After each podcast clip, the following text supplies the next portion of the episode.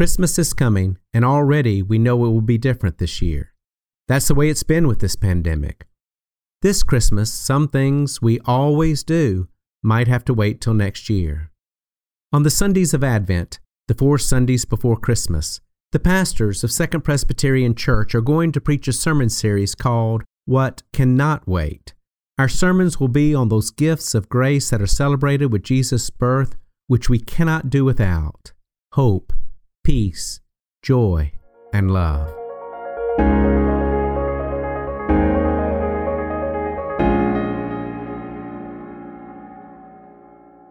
Let us pray.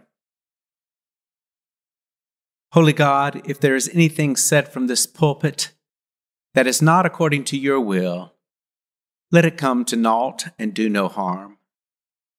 But if there is anything said from this pulpit that is according to your will, let it be heard as if sung by the voice of angels, that hearing we might believe, and then believing obey. Amen. I have two scripture lessons this morning. The first from Jeremiah chapter 6. The prophet speaks For from the least to the greatest of them, everyone is greedy for unjust gain and from prophet to priest, everyone deals falsely.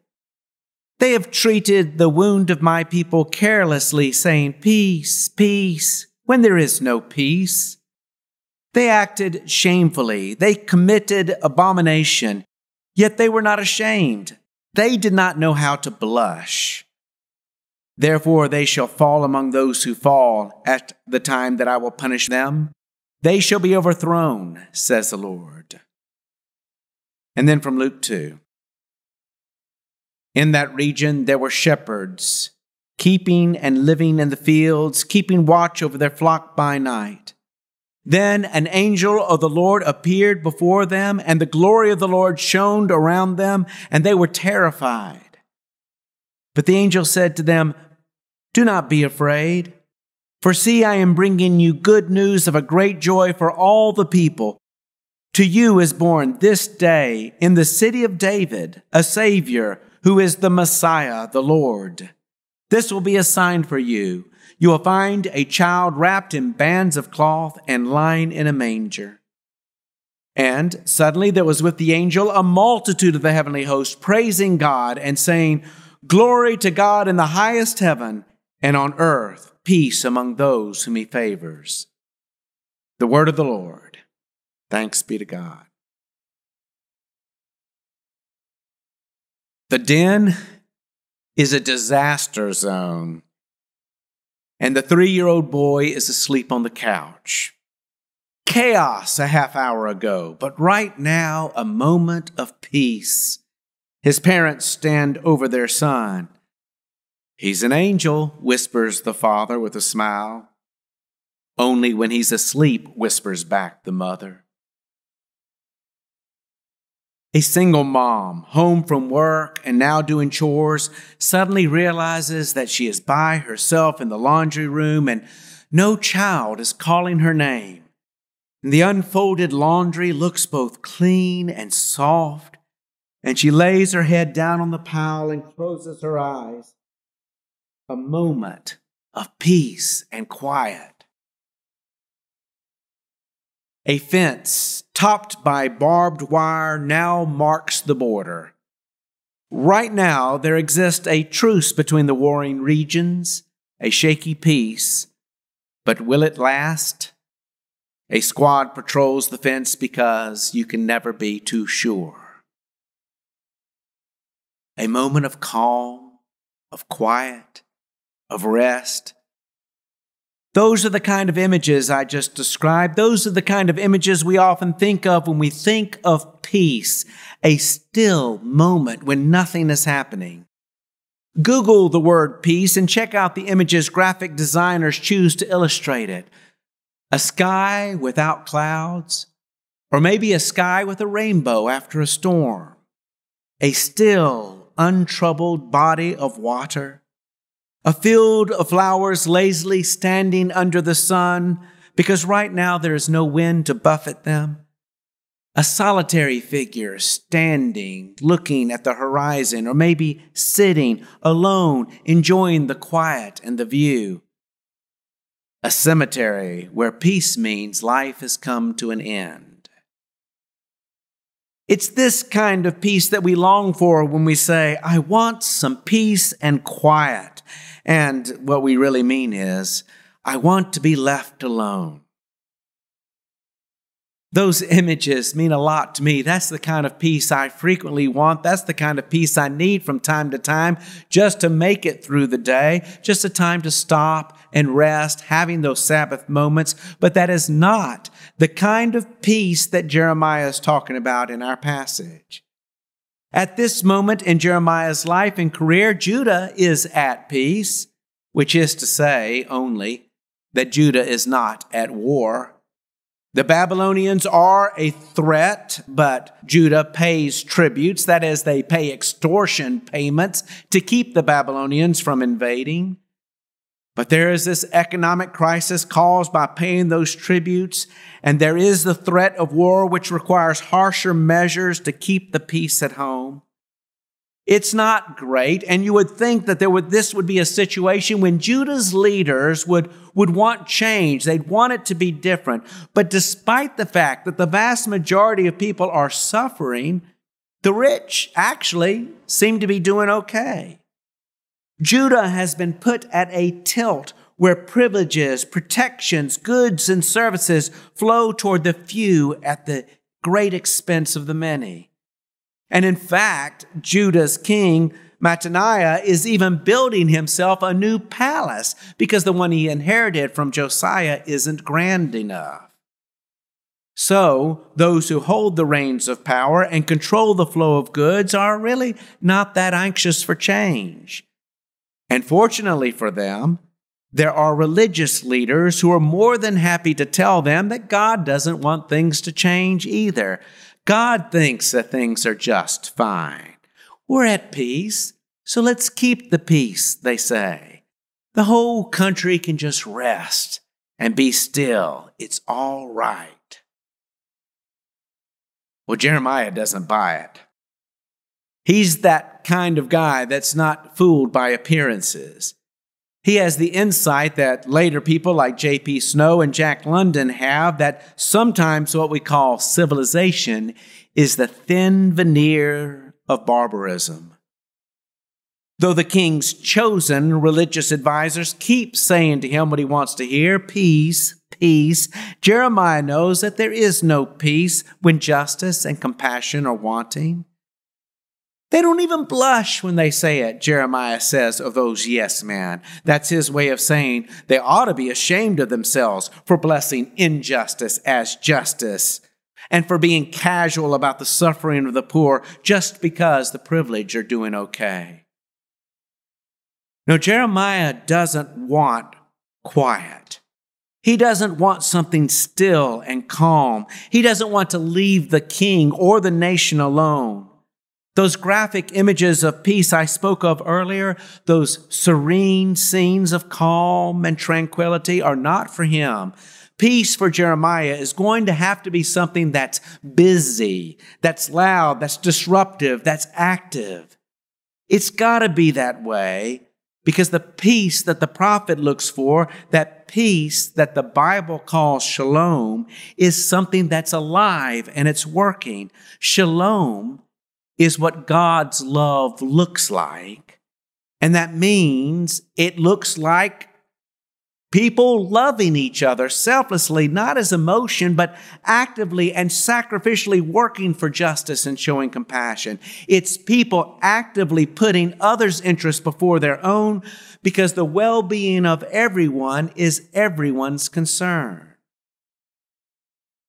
So, as much as we all want and as much as we all need those moments of rest and calm where we are left alone and we can just catch a breath, let's get those images out of our minds when we think of the peace that Jeremiah speaks of. Let's think of communities, of people in relationship, communities that constantly need work and maintenance and renovation for there to be peace within them and among them. But here's the thing, though, and this goes to the heart of what Jeremiah says. These images of people in relationship, these images of communities at peace, they can be accurate, but they also can be veneers. Here's an example of what I mean. Picture in your mind, if you will, a, a, a large gathering at a family meal. What is it? I mean, uh, this could be a large reunited family where siblings and cousins are glad to be reunited with each other, feeling relaxed around each other, feeling relaxed with those who know them for who they are and love them still, it's loud because conversations are taking place at the same time. There are multiple tables here. At one table, there's this spirited debate going on as some express their opinions that they have to keep to themselves when they're back home among neighbors and coworkers. And at another table, folks are laughing harder than ever at stories that have been told many times before. At some point, a nephew will ask an aunt for advice about college. And a cousin will help another cousin think through issues about a relationship and a job. Special attention is given to a great grandparent who needs a walker. And there is even some logistical conversation between him and his two children about what arrangements might need to be made in the next year for his care. Busy, active, sharing, a family working at being a family where everyone has a place and everyone is cared for, and time flies. That could be what we're looking at. Or that same image of a large gathering at a holiday meal could be of a family that's hiding long standing divisions and current strains, actively working to keep resentments from surfacing there is no debate going on. People aren't expressing disagreements because, you know, with this family, every time there's a disagreement, it too quickly becomes a shouting match. There is this uncle who seems to enjoy sharing his offensive views about anyone, really everyone who doesn't look, think, and love like him. And he seems to enjoy getting under other people's skins and the efforts that they have to make to try to change the subject or to pretend they're not hearing what he's saying. There is the daughter who has been made to come and barely hides her misery in being there. And there's the cousin and her husband acting as if they are happy, but really wondering if they're going to still be a couple at this time next year. Resentments, anger, and sometimes disdain contained, which means lasting through this holiday gathering is something of an ordeal and time grinds. I, I know, I know I've just been really extreme in painting those two pictures or in describing those two family gatherings. And the truth is, with most all extended families, they are combinations of what I just described. I'm only trying to make the simple point that neither conflict or peace are static and still neither justice or injustice, neither kindness nor cruelty, neither dysfunction or recovery, neither hatred or love are static. And still, they are busy, active, noisy, even hard, because they all involve the active work of living. If we're on the same page about that, well, let's now consider a story that's often depicted as something still and quiet and calm. In that same region, there were shepherds out in the field keeping watch over their flock by night. Do you see the stars twinkling? Do you feel the gentle night breeze on your cheek? Do you see the sheep standing around? They're so cute. They look like you want to just cuddle them or maybe count them if you want to go to sleep. but in this story, they're angels. And in the Bible, whenever there's an angel or a messenger from God, it's never to say everything's okay and it needs to stay the same and you don't have to do anything. They're always saying things like, you know, get out and don't come back, the angel to Adam and Eve at the garden. Go back and get your baby. The baby's not going to die. There's going to be a great nation that comes from this child, but you need to go back and take care of that child, the messenger says to Hagar. Go into the land that uh, God has promised to you, a messenger says to the Israelites, and work hard at not becoming like the people who are there. And then there's the message you're going to have a baby that an angel says to Sarah and Hannah and Elizabeth and Mary. And do I need to explain why those are not announcements of calm? In our story, the multitude of the angels end up saying, Glory to God above and peace for the world below. Peace for the world below. It doesn't mean being still and being quiet and inactive. To fully appreciate what I mean, we, we need to consider the context. Let's consider how chapter 2 of Luke's gospel begins. In those days, a decree went out from Caesar Augustus that all the world should be enrolled. All the world?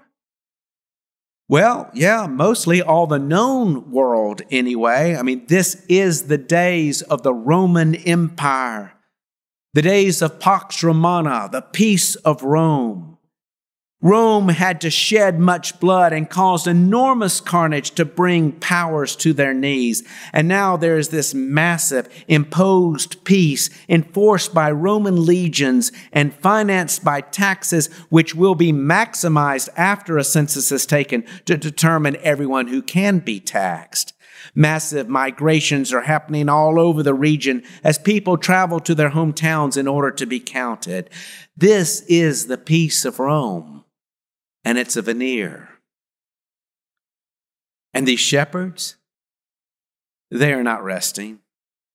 They are among the poorest of the poor, and they can't for a minute quit working, quit watching for predators of their sheep. And an angel of the Lord appears to them and tells them that in Bethlehem, the town of King David, a king is going to be born, another king of David, a Messiah, a Savior. His kingdom will be the promised kingdom of shalom, where justice is every day's project and every person's work. Where compassion does not have to wait to be requested by the desperate on the streets, but is actively shown toward those in need. And in the end of this scene, a multitude of the angels announce peace on earth to these shepherds. This is not a postcard announcement to inspire. This is a call for the world to change. The shepherds are not to rest and to be still. They are to move. They are to go to Bethlehem and see this thing that has happened, to see this child who will be wrapped in swaddling cloths and lying in a manger because there is no room for them in the inn, because there are all these massive migrations taking place. And they are to go now, and they go with haste, and they find this child, and they make known all that they have seen and heard. And this child, this Prince of Peace, will grow up and be someone who never stops. He'll preach, he'll teach, he'll heal the sick, he'll comfort some and upset others. He'll challenge the status quo and disturb the peace that is no peace. The day will come when the polishers of the veneer will try to get him to be calm, to be quiet, to be still by killing him. But it turns out that God's shalom cannot be rested, it cannot be killed. That's the shalom, the peace of the Bible. What can that mean for our lives today?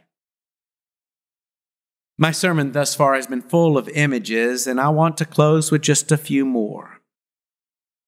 I want you to imagine a marriage needing healing. Imagine an angel appearing over that marriage and announcing peace. That announcement can't simply mean be calm and wait till it's all right, because that would be polishing the veneer over the marriage as it is. Really, the angel's announcement raises questions. What now? What does that mean for the marriage? What hard work of reconciliation needs to be done? What needs to be said? What needs to be heard? What needs to be looked at? What needs to change?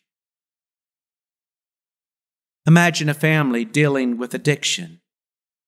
Imagine an angel over that family proclaiming peace. What love is being summoned? What tough love is being summoned? Who needs to admit a problem and ask for help? What's happening with the system of this family that has to change? What enabling has to end? And what steps need to be taken? Imagine a community where homelessness is a problem and where some streets are not safe and where there are too many hard divisions of race and class. Imagine an angel appearing and proclaiming peace. What then is being called forth from a people of faith or from people of power? What systems need to change? What programs need to be supported or even invented? Who needs to get to know who? Who needs to join forces? Who can we get together to do something about this? Imagine a country polarized with each half of the country demonizing the other half. Imagine an angel appearing over that nation, that country, proclaiming peace. Well, what truth needs to be told and what lies need to stop? What self righteousness needs to end? What conversations need to take place? What compromises need to be made? What voices need to be heard, as hard as some of those voices are to listen to? What work of reconciliation needs to be done in this country to overcome the work being done to divide the country? Or imagine your own life, where you are in your own family and your community and your nation and world. And think of the sky above you just littered with angels who won't stay still. They won't stop singing. It seems as if they are not going to stop ever. You can't ignore them until you start answering some questions. What needs to change? What work do you need to do? What kind of person is God calling you to become? What sacrifices do you need to make? What needs to change for more of the shalom of God's kingdom to be more real in your life? Second Presbyterian Finding Direction by Following Jesus.